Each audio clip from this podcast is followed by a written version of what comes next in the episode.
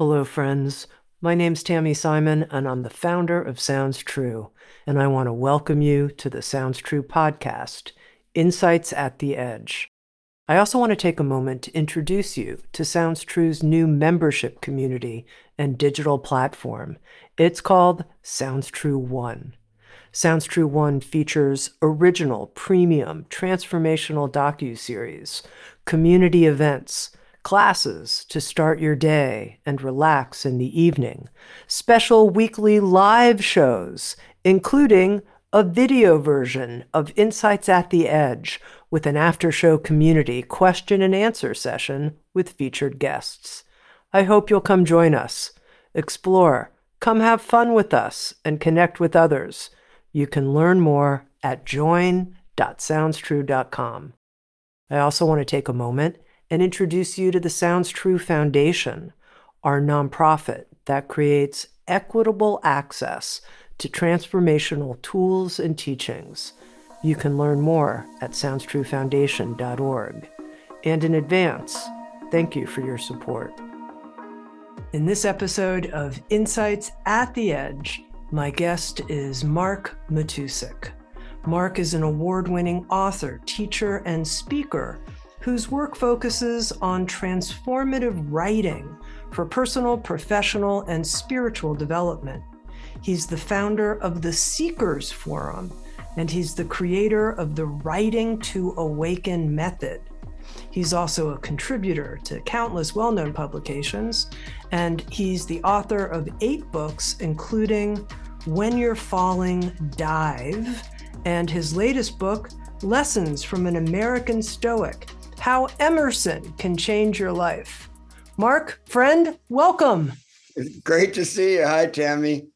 Great to be with you here and to talk about what it's like to live as a Stoic. One of the things I've seen in the last few years that there's been an increase in interest in Stoicism. I might even call it a type of Stoicism renaissance. And right at the beginning of your new book, you write Stoicism is at its best when circumstances are at their worst, which explains its growing popularity today.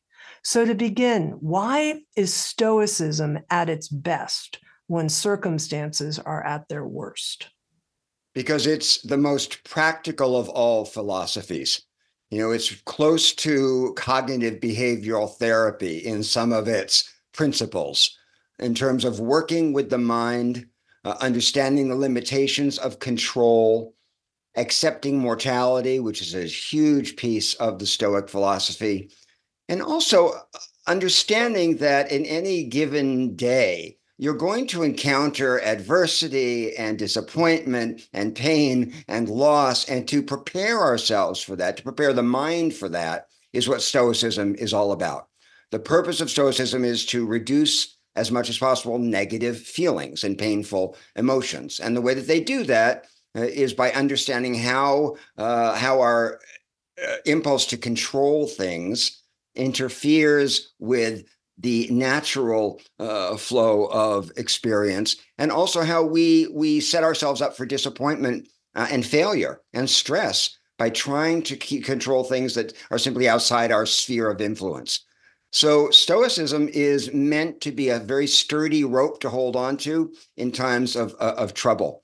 You know, when Marcus Aurelius wrote the Meditations, uh, famous his famous journal that became a, a wonderful you know, classic book. Uh, the Antonine Plague was decimating the Roman Empire. A third of the Roman Empire died from the Antonine Plague. So, in the midst of that, he was writing the Meditations.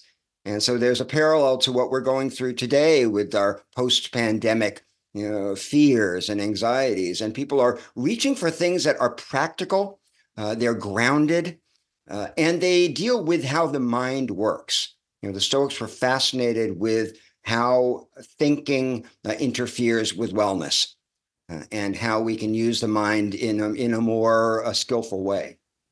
I wonder if we can get more specific. So let's say someone's listening and they're thinking, yeah, there are things that are happening in the world that I feel I don't have any direct control of. And yet I have a lot of negative emotions that are coming up, how would the Stoic philosophy, how specifically could I use it to help me when that's what I'm going through? My frustration, rage, grief at things I can't control that are happening in the world around me. It's it's first accepting and surrendering, you could say, to uh, the limitations of control which is something that we don't always do, uh, particularly when we're talking about things going on in the world. So many of us are looking at the headlines these days and saying, What can I do? Feeling powerless and suffering over that powerlessness. Instead of understanding that what we can do uh, is impact our immediate surroundings and not uh, waste our time and our energy, you know, trying to uh, kind of in a grandiose way make a huge difference in the in the way the world uh, is is is moving. We can't do that. You know what we can do is help the people around us. We can minimize our own suffering, and we do that, as I was saying, by understanding that we simply it, it, it's outside of our sphere of control. You know, but the mind can get so grandiose in its in in its desire to to change everything, to impact everything uh, and we simply don't have that ability. And that's what the Stoics are are very clear on. That's why they they talk about humility. It's important to be humble about what we are able to do and what we can't. So okay. it's it's it's about sort of pulling it back, bringing it back home there's some you know subtlety and nuance here i think that's important because it's also it's one thing we can say i don't have any control over these things are happening but it's also important that we rouse our agency and rouse our effectiveness and i think this is also where it can get and i'm not trying to get overly abstract i'm trying to really be uh, in my own experience. Sometimes it's hard to know when do I let go? And when do I like, no, I need to find some small thing I can do. Absolutely. And that that's the middle path, as the Buddhists would call it. It's not about absolving ourselves completely of responsibility, but it's understanding what we what we actually um, are capable of. Uh, and getting out of this egotistical idea uh, that we're meant to have opinions about everything. We're meant to have agency over everything. We're meant to somehow uh, be, as world citizens, involved in the whole uh, the whole mishigas of what's going on in the world. In fact, we can't do that. And it's one of the delusions, I think, of living in the media age, is it gives us this, this false reach, this sense that we are connecting with all of these uh, events outside of ourselves you know around the world when in fact they're they're abstractions to us. We we simply have no no um no impact uh, on on the on the suffering much most of the suffering that's happening in the world obviously.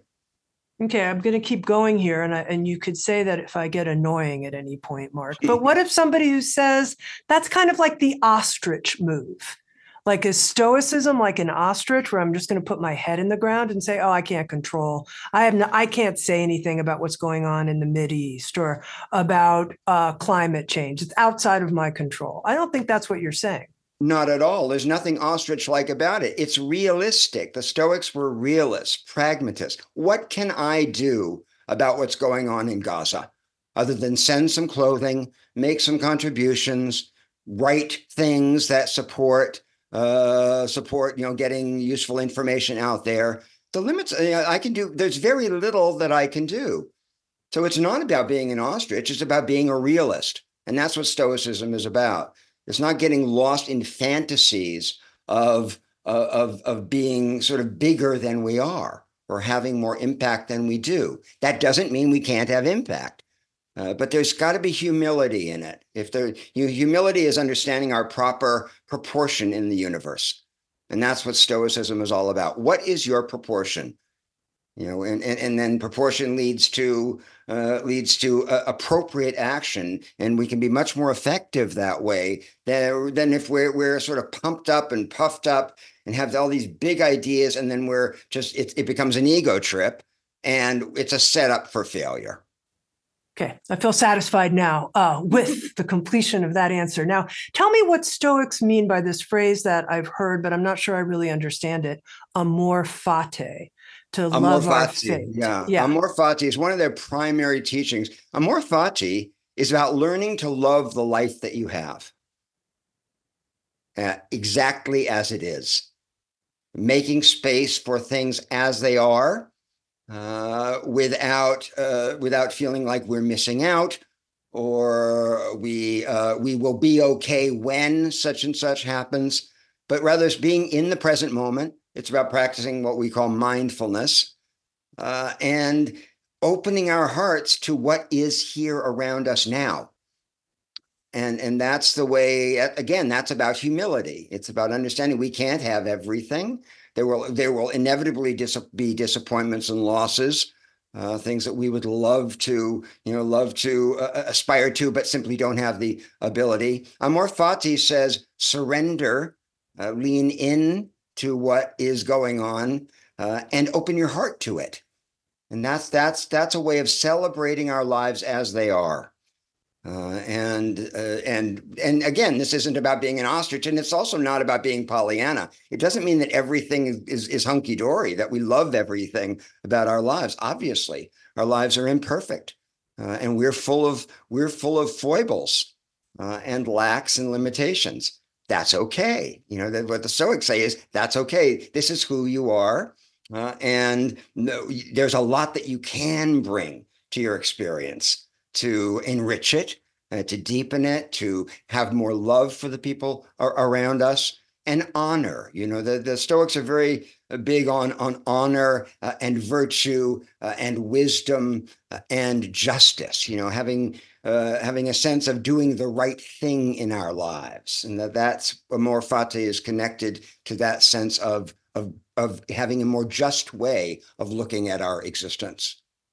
Now, what would a Stoic do with the emotions that come up when something happens and it's really not what I wanted to have happen? you know it's like here i am i have amor fati written on a post-it note someplace you know and then i get that email that says you know I, I, don't know something like you know there's going to be an irs investigation into xyz or you know i'm thinking of things that if i saw them in my email you know you're being sued Tami for you know misquoting this or that or something and i'm like amor fati what do i do in these moments because we all have our version of that? Yeah. The first thing you do is allow the emotions to come up. Allow if it's rage, if it's fear, if it's, you know, whatever, whatever the emotions are, allow them to come up. Uh, understand that they are not going to kill you. You know, so so so make space for them uh, in awareness and then don't attach a story to them that keeps them embedded in your psyche allowing the emotions to pass through you uh, as as they will and as they do when we don't leap on it and and turn it into a, a cause celeb or or uh, a reason to you know to to feel sorry for ourselves. You know, Stoics had no patience with self pity. So we we're meant to face our challenges, our obstacles, our fears, our our, our rage, whatever happens to come up, all of it, uh, but not grasp onto it, not turn it into an identity, and not go into a delusion uh, of thinking that therefore because this happened therefore that's going to happen and that and then of course that just becomes a, a progressive kind of um, you know negative negative cycle of anticipation. So that's what they're trying to do is is pull us into the moment say these things will happen but we don't have to make them into an identity and we don't have to hold on to them uh, indefinitely uh, as part of who we are things happen, but they they belong to what Emerson called the exterior life. It doesn't change who we are inside. Mm-hmm. I think one of the ways that I can sometimes get confused when it comes to applying ideas like this in relationship to emotions that come up with experiences, sometimes things happen and I have a strong grief response. And I don't want to cut that short and say, okay, now it's time. You know, Tami, you've spent X number of minutes grieving this thing. Time to embrace the Stoic philosophy, see it differently, move on, girl, and get going. Get, you know, get with it. Like that doesn't work for me. And I notice though, I can kind of I don't know if I want to use the word wallow, but I can work it. Like I, I can get into it. I and I, I'm trying to find if you can any way to help people sort through that. How do they honorably grieve but mm. not get stuck in grief at the same mm. time? Yeah, that's a great point. You know, it, it's grief is an inside job. Nobody can tell you how long to grieve, uh, and nor can we tell ourselves how long to grieve. But I know from my own experience when my authentic grief or sorrow or sadness is turning into a tragic tale that I'm telling myself. I can, I can, I know when I'm clinging onto it, when I'm milking it, and when it's time to move on. So there's a time to grieve, there's a time for despair, uh, and there's a time for letting go of that despair and not being not being uh, oppressed by it anymore. Uh, but that's an inside job. Nobody can tell you what that is. Uh, do you know? Do you know what I'm? I mean about milking it? Well, you were just you were just yeah uh, yeah. So, so so at that point, you know it's time to uh, get clear and not keep indulging that so that repetitive thought pattern. You work with people in all kinds of workshops and groups, offering them writing prompts in your writing to awaken approach.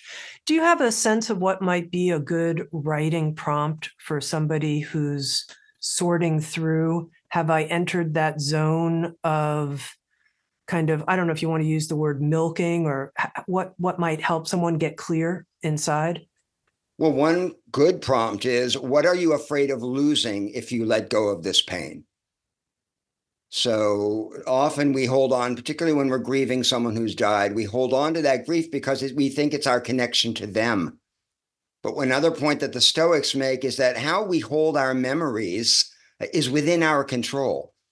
So we, um, uh, you know, if we if we are uh, another good prompt is uh, a story that you're telling yourself right now that isn't true. You know, uh, very often folks will say to me, "Well, nothing. I'm, I'm not telling myself any stories that aren't true." And then the, their eyes will light up, and there's a kind of an aha moment, and they realize they are repeating something that uh, not actually uh, genuine uh, in the moment. So those are two really good prompts to to use for to to um, help us get clear on when we're holding ourselves in grief, we're holding ourselves in suffering, uh, and telling ourselves a story about it that reifies it and and and keeps it stuck in our you know in, in our uh, in our present moment when in fact it's something that is, is has long been long past. Now, you said something that I found uh, a little stunning that we have a choice about how we hold our memories, that this is a Stoic perspective. I think uh, a lot of times when our memories surface, they surface from a body knowing let's say i go and I, I get some deep tissue work done or something like that and memories surface and i think i have a choice about these memories these are just memories are are coming up. Now, I do have a choice, I guess, how long I spend continuing to think about them, but they seem like they come unbidden a lot. Yes, they do. And we're not, and body memory is its own thing. You know, body, trauma that we hold in the body, memories hold in the body is its own thing. Uh, the Stoics are more talking about uh, the um, the memories, for example, let's say you lose a friend, let's say a friend dies and you go through a grieving period. At a certain point, you have to decide is this how I want to remember that person? You know, was there no beauty in the in in the in in the uh, friendship? You know, what about the love? What about the joy? What about the the wonderful things that we shared? Is it always going to be veiled by this regret over losing them? You know, Stephen Levine used to say that when somebody dies, the first 15 uh, minutes you're crying for them. And after that, you're crying for yourself. So what the Stoics are saying is we can choose how to how to hold our memories at a certain point. Once grieve, the, the intense grieving is is past, you know, the initial despair and the sadness, we need to let ourselves fall apart. But after that, we can say, what is the narrative? How do I want to remember this person? And I remember the first time I read that in Seneca. I was shocked. You mean we have control over our over the past? You know, the past is the one thing we feel like we can't control. but we do have uh, impact on uh, on how the how we um, how the past lives in us, and and the story and how we describe the past, and how we choose to how we choose to remember. It's interesting that you gave the example of losing a friend. You write about someone who is very dear to you. Uh, how how did you apply the Stoic approach? If you did, how did that work for you in your own life experience during that loss? It was interesting because I I wasn't doing it deliberately. This was a dear friend of mine for 35 years. We'd been uh, lovers. we'd been friends. we'd been every every iteration of, of, of, a friendship you could have. But what I noticed was that uh, after Robert died, um, I didn't feel the kind of grief I expected to feel. I didn't miss him as intensely as I thought I would. We had been very complete. I had gone through his dying process with him. Uh, there was nothing left unsaid. I was so grateful for everything that we had shared. And what I find now, it's almost seven years later, is that I think of him with love and gratitude uh, and joy and a kind of celebration. I'm not sunk in despair that he hasn't been around for the last six years. You know, it's it's not it's not where the emphasis is. So I didn't do it deliberately. It was just an experiential uh, surprise for me. I, I, th- I, thought that I would hold on to it harder. I thought I would hold on to it differently. So often our ideas about um, emotions are different from the emotions themselves. My actual emotions, I was, he lived a beauty, he lived a, a full and happy life. He died a, a charmed death. I, I'm, I, I don't, I'm not sitting here feeling badly that uh, about this person who, who was who was who was a uh, you know he had he had a a, a triumphant life. I, I, don't use that you know lightly. He went through he went through uh, uh, life and death illness. He went through many many things bravely and in in, in in in an exemplary way. That's what I hold when I think about Robert. I. He's not he's not forever the person who died too young or the person who I can't have in my life anymore. That's a selfish uh, way of looking at it. Right. I'm going to ask a question that I've kind of snuck up on, but I'm going to ask it really directly because it's important to me, Mark. And I know that uh, our goodwill relationship can handle me going in like this a, a little bit. We've all heard of spiritual bypassing, and what I can imagine is stoic bypassing. Like, oh, now we're now we're engaging in stoic bypassing, meaning we're we're somehow skipping over something or other. So I remember this person. How do we make sure that's not what we're doing? Well, the first thing is to allow ourselves to have our feelings. You know, if you lose a friend and there are no tears, if you lose a friend, for example, we're using that as, uh, and and there's no grief and there's no despair, and you're going right to oh, it's all good, you know, or or you know, going to what I'm saying about remembering them well. Uh, chances are we are spiritually bypassing or stoically bypassing. But once we've had the emotions, the you know months have passed, uh, and we're back in our lives. That's when we have choice about how we want to proceed uh, with that experience as part of our past, and how we want how we want to hold it. Uh, you know, it's this isn't about spiritual bypassing at all. And unfortunately, the word stoic, you know, the connotation of the word stoic in our uh, in our culture is repressed and when people think of stoicism, they think of emotional repression. So it's it's important to tweak those two things apart. That the Stoics we're talking about from ancient Rome and Greece, uh, and then Emerson, Montaigne, other other Stoics, uh, is not sto not being a Stoic in the sense of uh, of not owning your feelings or uh, dissociating or spiritually bypassing. In, in terms of learning from Ralph Waldo Emerson, he lost his son. He, he lost his son. His son Waldo died of uh, a disease, scarlet fever. And I'm curious, what can we learn from the way that this great essayist and poet went through and was changed by that loss? What what can we learn from that? Well, first, I just want to say one of the reasons I fell in love with Emerson was that he was a flawed person who had many tragedies in his life. He didn't come by this wisdom easily. None of this isn't secondhand wisdom. Uh, he lost his father when he was nine. He lost his first wife when uh, he was 26. And then he lost his namesake, Wally. Uh, and what Emerson learned in the process of his own grief was that what happens to us externally, which includes our relationships, uh, doesn't touch the inner life. What he was surprised by was that he had gone through this terrible tragedy and it hadn't destroyed him. Something that he thought could not be taken from him without him losing his his soul, without him losing his will to live, had in fact uh, been taken from him, and he was still there. He was still intact. So what he realized was that grief uh, belongs to the exterior life. Now, it doesn't mean that it's not an inner experience, but it's connected to the changing uh, world of what's going on outside of us, as opposed to our our inner world, uh, which which isn't affected, the soul, uh, as he called it. So he was shocked when when Wally's death, while it made him very sad, he was very very sad, and he was sad, he had sadness about it for the rest of his life. It didn't defeat him in the way that he thought it would. And so that's for me a, a role model. And it has something to do with what I was just saying about my friend Robert. I, I would have thought that I would have been devastated uh, and I wasn't.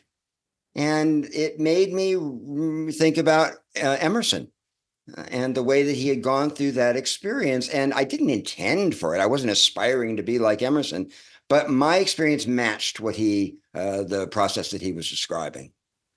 Okay, I'm going to take this in a slightly different direction, which is to say, I've been surprised of late of how external changes in my life, loss, transition, not how I've been centered in my soul, in my bright inner light of the unchanging, but quite the opposite, how I've suffered a lot from them. And I've been surprised by how much I've been suffering. It surprised me. I wouldn't have expected it, but I'm telling myself the truth about the suffering. And in doing some research on the Stoics, this is something that really inspired me, and I'd love to talk about it, which is from Seneca, who I understand is a great Stoic philosopher of the past, pitied people who had never faced misfortune. And he said, No one can ever know what you're capable. Even you don't know what you're capable of if you haven't gone through and worked through misfortune. And I noticed that somehow inspired me. And I wonder if you can you can speak to that this this notion that uh, somehow what we're facing when we face travail, uh, adversity, it, it actually can show us our capacities in some way. Oh, absolutely. Emerson said uh, he has seen but half the world who has never been shown the house of pain. You know, until we enter the house of pain, until we've had experience in the house of pain, uh, we don't, we can't grow into full human beings. And while nobody looks for tragedy, nobody looks for adversity, there is no doubt anyone who's gone through a crisis and come through it with insight knows that we're when we are tested, we grow in ways we cannot grow without those tests. Uh, I know, for example, if I hadn't been, my life hadn't been threatened in my late 20s, I got a bad diagnosis none of my life as a writer, uh, as a seeker, you know, somebody who's interested in philosophy, none of that would probably have happened. So while gratitude can sound a little glib, there's no question in my own life that there's thankfulness for what I've endured, what I've had to endure, you know, my particular lot of pain. I'm actually thankful for that. It's made me the person that I am. Uh, so when you realize that, uh, it, it shifts your attitude towards suffering. This was my, the number one insight I had after I got my diagnosis. I spent about 10 years as a Dharma bum. I was living in monasteries, ashrams, doing, uh, doing, you know, trying to figure out how I was going to get through my fear. And the, the major insight that I had, Tami, was that suffering has a purpose. I grew up in a in an atheist Jewish uh, nominally Jewish household where suffering was just a cross to bear. You know, and no one ever talked about suffering having a purpose, that it can be grist for the mill, that that it's an energy that we can that that that we can shift and that deepens us. For me, that was a huge, it was a life-changing insight. All of a sudden, no matter what was happening, I could learn from it. I, I can learn, I can deepen. What can I let go of here? How can this make me wiser? How can this give me more empathy? How can I how can I uh, be less attached? You know, there's always something to learn, and I know that that can sound Pollyanna. It's not meant to. It's simply realistic. You know, if life is going to give you darkness and and and, and hard things, what are you going to do with it? You know, are you going to let it defeat? Are we going to let it defeat us? uh, and just become this sort of heavy load on our back till we get more and more bent over until we can't see straight anymore you know or, or do you say how can i use this and that's what the stoics were all about using your adversity uh, to get free to uh, ask again for a good uh, writing prompt self reflection prompt for that person who says okay suffering has a purpose I'm not 100% sure I know what the purpose is of the suffering I'm going through right now. I'm not sure I know. Yeah. Yeah. What, as, as simple as what can this suffering teach you about yourself, about your relationships, about your expectations, uh, about um, about uh, places where you're misguided. You know what what can it teach you? You know, where's the where's the where's the information?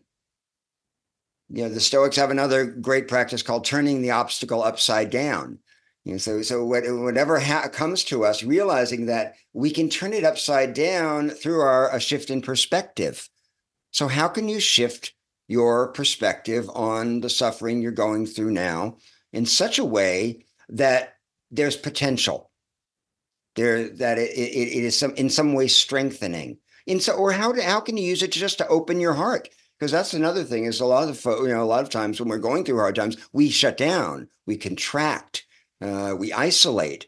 You know how can we use that same uh, suffering that same pain uh, as a bridge to other people in pain that's a that's a that's a radical shift let me ask you a personal question mark yeah you you spent uh, a few years working on how Emerson can change your life, working with these ideas, the principles of Stoicism.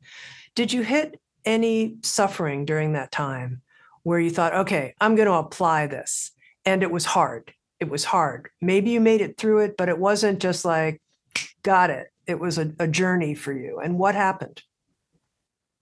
Yes, I mean, I went through some uh, some relationship issues with with people who I care a lot about, uh, and I w- went through a lot of rage and a lot of pain and, and, and sadness. Uh, and during the writing of this book, uh, and so I noticed that after the after I had sort of been with it for a while, a few months, uh, I saw what I was mentioning to you earlier. I saw how I was holding on to it. I was turning it into a, a cross to bear. Um, and I started to do little by little uh, mindfulness practice around around um, choosing how I wanted to remember these people uh, and how I wanted to define what had happened between us. You know, once I had once I once some of the emotion had, had subsided, uh, I had more object. I could have a bit more objectivity. Uh, I I used the I used the Stoic practice of trying to love the situation as it was our relationships changed in a radical way how can i how can i actually appreciate this you know what's better about this in fact than the way things were and so it's turning the obstacle upside down when when it's appropriate when the time comes uh, and realizing that i have more agency we're talking about agency earlier than i have always given i haven't always given myself credit for how much agency I had over my own suffering. This is really interesting in terms of choosing how we want to remember certain people, especially people that perhaps we had a difficult uh, falling out with or a breakup or the relationship didn't end well. But perhaps it was a deeply nourishing relationship for quite some time. How do we we have a choice about how we remember it. That's very interesting to me. It, it, it blew my mind when i read that the first time that, that we that we have a choice over how we hold the past. It felt like a complete oxymoron if, because the past is the one thing we feel like we can't control in any way uh, but we actually do have impact on how it how it affects us in terms of how we look at things in how Emerson can change your life, you write about this notion of the angle of vision, that we can shift our angle of vision. Can you explain this concept of the angle of vision? Yes. Well, his angle of vision was his way of saying perspective. And this is nothing new. And this is this is vintage stoicism. And he says, What is a man but what he thinks about all day? You know, what we think about, uh, our preoccupations come to define us. So understanding pers- understanding our perspective is the first step uh, to bringing um, change uh, to our lives and to shifting out of a, a, suffering place. But it means really being honest, and that's something we're not often as honest as we as we as we think we are. You know, we think we're telling the truth, and most of the time we're euphemizing or we're lying by omission or we're you know practicing reputation management or all these other ways that we don't actually tell uh, the whole truth. So when we look at our angle of vision, we have to say honestly, how do I look at the world? How do I see? You know, what are my projections? You know, what how, how do my projections form my expectations? And getting really honest about that. Some it's not pretty sometimes when you when you when you are truthful with yourself about how bitter you are or how um, you know how um, stuck in the past you are how competitive or how envious whatever the the you know the ugly emotions are we're often not and we're often not truthful about that. So you can't shift your angle of vision until you're honest about what your angle of vision is. Uh, and that can be a that can be a, a, a reckoning. That can be a real wake-up call let me ask you a question of that because it's one thing to be honest about your angle of vision and then it's another thing to say i'm going to shift it so let's say someone's like, okay, I can be honest about it. And I enjoy being a grump, not really, or something like that. But no, I'm not going to shift it. What do you think keeps people, even when it's their own unhappiness, oh, yeah. that keeps us from shifting our angle of vision? What what is it that keeps us from making that shift? I'll tell you the truth about it. I just won't change it. Yeah, yeah. We believe that our perspective defines us. We think that our identity is our perspective and vice versa. Uh, and when you understand that perspective is something that's changing all the time, in fact, uh, and if you let it, uh, we're actually much more fluid than we think we are. But there has to be the desire, like you're saying. If somebody says, "I'm I'm a pessimist," I'll die a pessimist. This is how I want to live. That person's not going to change. But for the for the person who doesn't want to live with so much uh, pessimism and gloominess and doom, a doomsayer kind of personality for the rest of their lives. Uh, that's really useful to understand gosh, this goes really deep in me. What is my attachment to this pessimistic point of view? What am I afraid of losing if I let it go? You know, a lot of pessimists look at optimists uh, like we are delusional or like we, you know, like we're misinformed or just, you know, childish. You know, so uh, how, for example, does one confuse pessimism with realism? A lot of pessimists will tell you, I'm a realist. You know, you're the one who's pie in the sky. Uh, and so just using pessimism as an as a common example of an angle of vision that people struggle with, particularly today. You know, it's very there's a lot of pessimism uh, and a growing feeling of pessimism. So to be an optimist in this culture, in this moment, is to really go against the go against the tide. Uh, and the optimism I'm talking about is the way uh, Emerson talked about optimism, which is reality based optimism. You know, understanding that things can change. You know, that everything in nature adapts. That we can reinvent ourselves. There's always that the imagination exists. The imagination can help us get through uh, get get through uh, hard times. Uh, that's the that's the kind of optimism we're talking about. He called it cosmic optimism, which can sound a little grandiose, but it's really just uh, not losing a sense of the beauty of the world and the and the possibility of, of, of being a human being.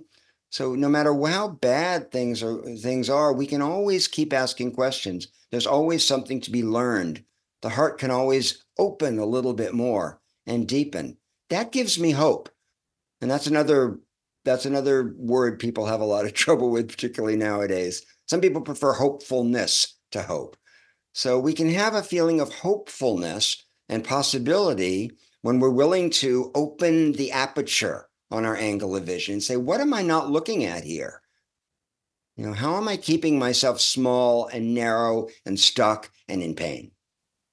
I noticed when you were talking about quote unquote cosmic optimism and you were describing nature's regenerative powers, you were pointing to that, that I, I got more optimistic, realistically optimistic as you were talking about it, because I thought that's true. Nature true. does have this adaptive, regenerative uh, capacity within it. And we are that nature too.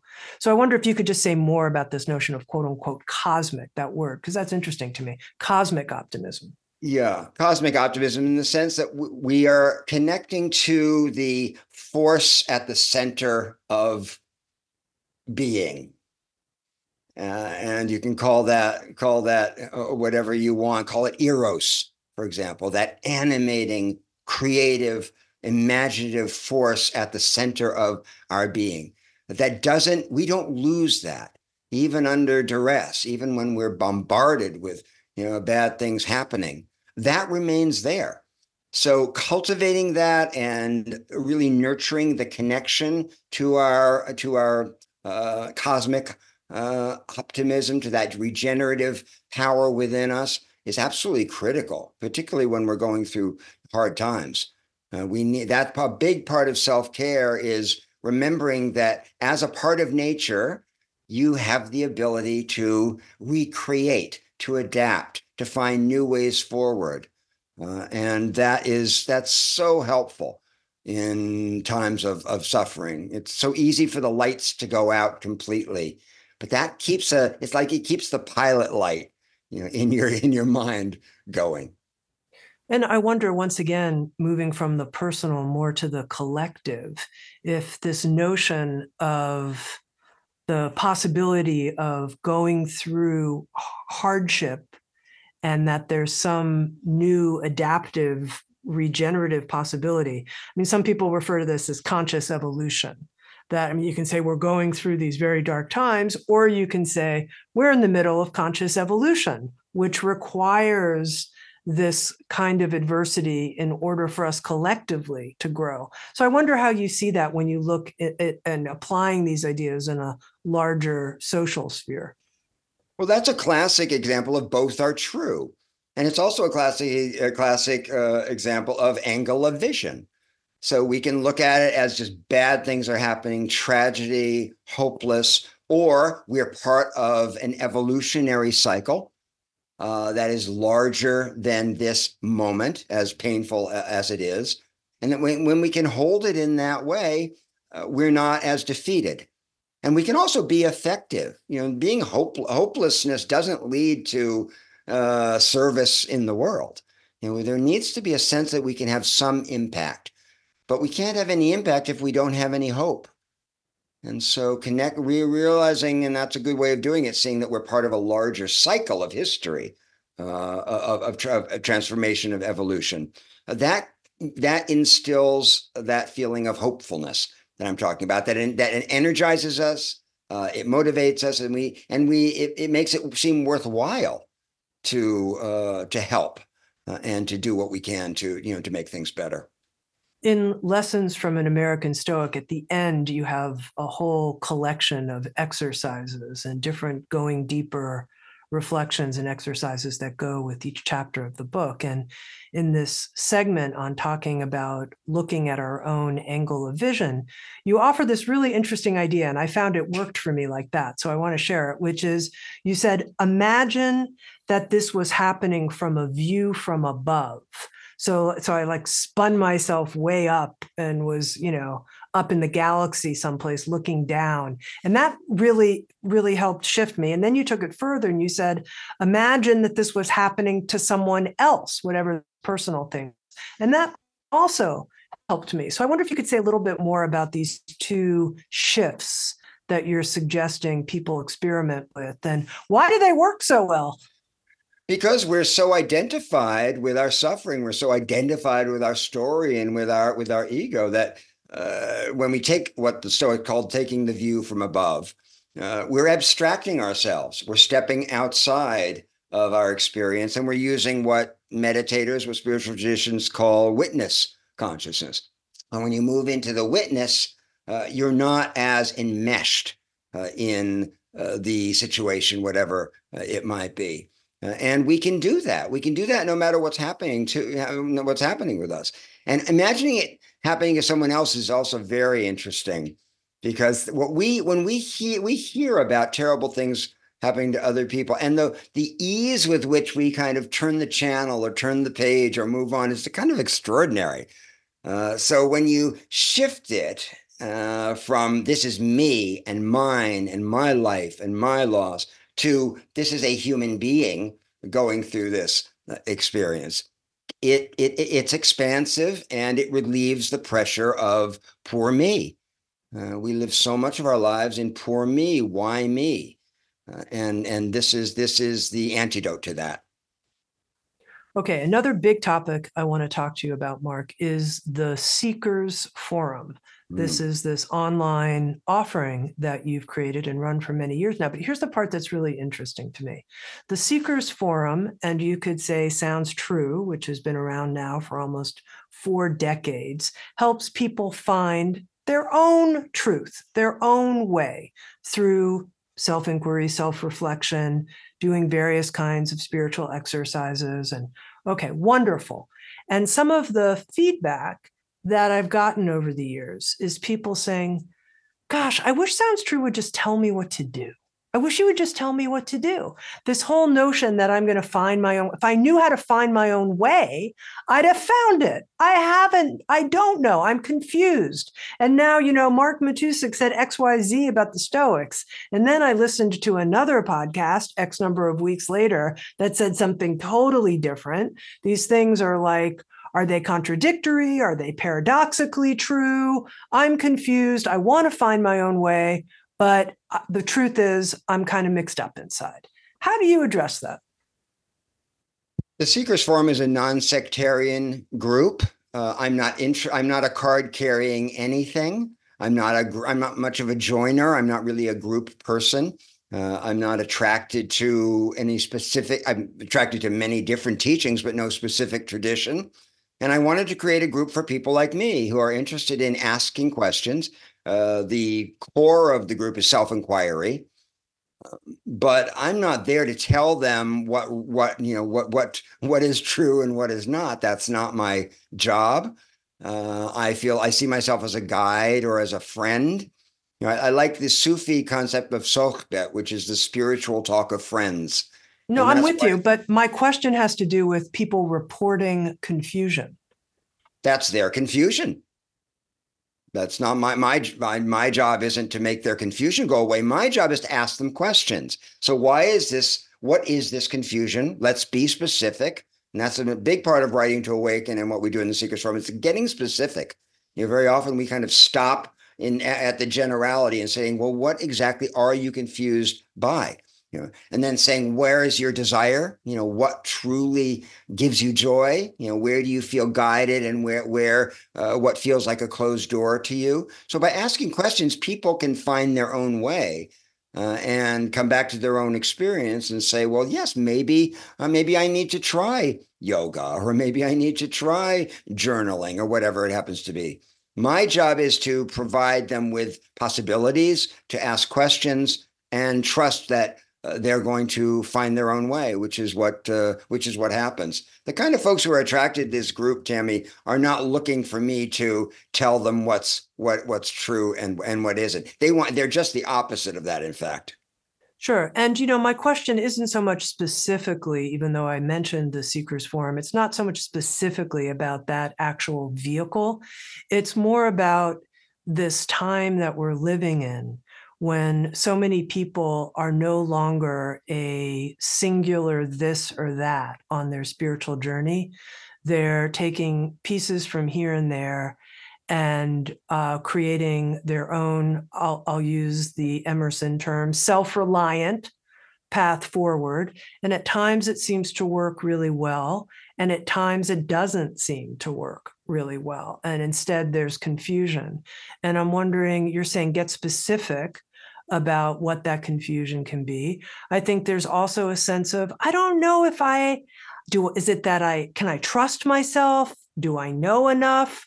Uh, am I asking the right questions? So I'm wondering what specifically more advice you have to people who have that moment of like, am I growing? Is my spiritual journey taking me anywhere? I'm asking a whole lot of questions, self inquiry, okay, but I have a lot of doubts about this. Yeah.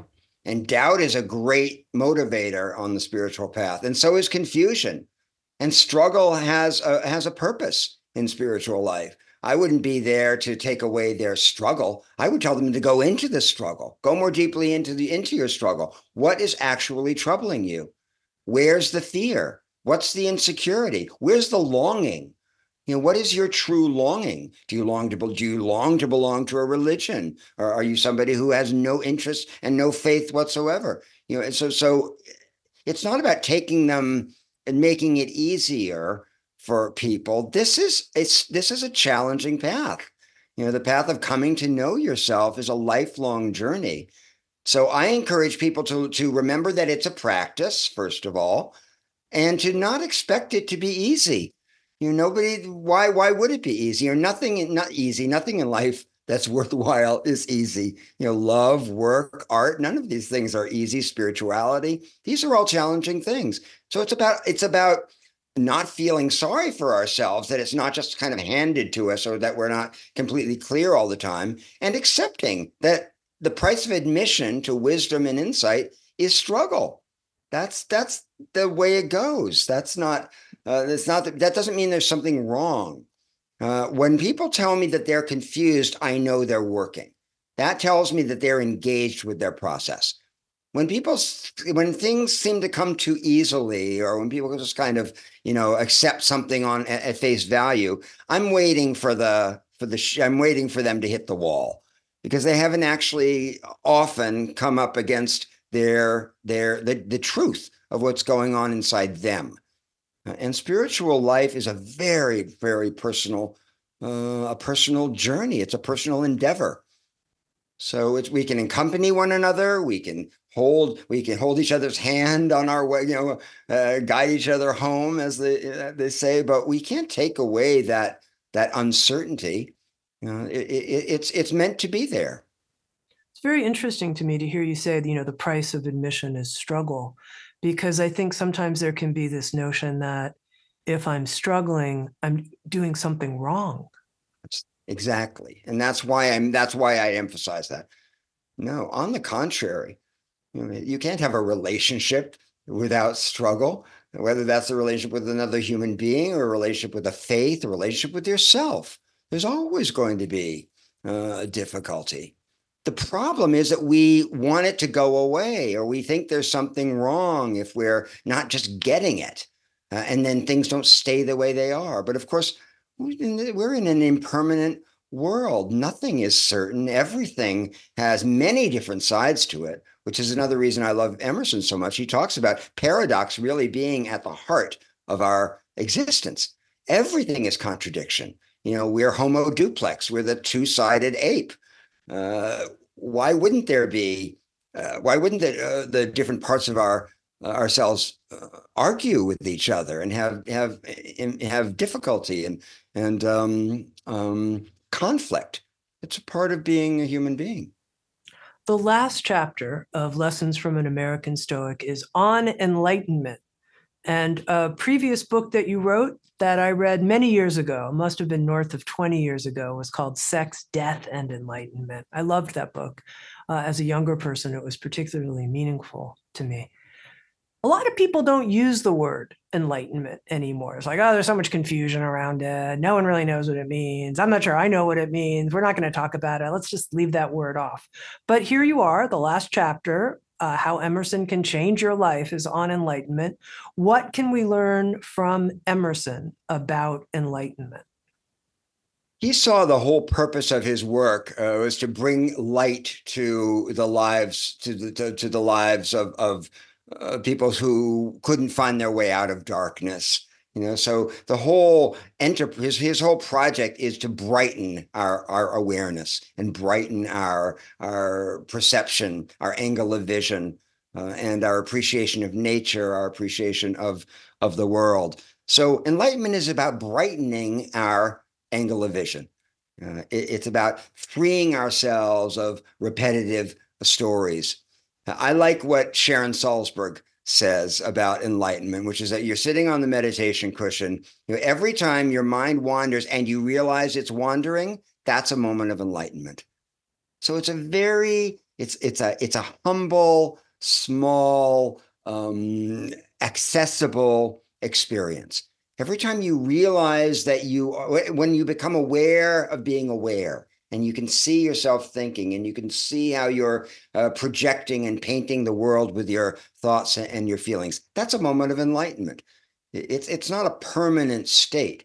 So i'm talking about enlightenment with a lowercase e uh, and I, i've spent enough time around great spiritual masters you know to know that they all have their issues they all have their problems they're all works in progress I've never met a, a teacher who wasn't a work in progress. So are they enlightened?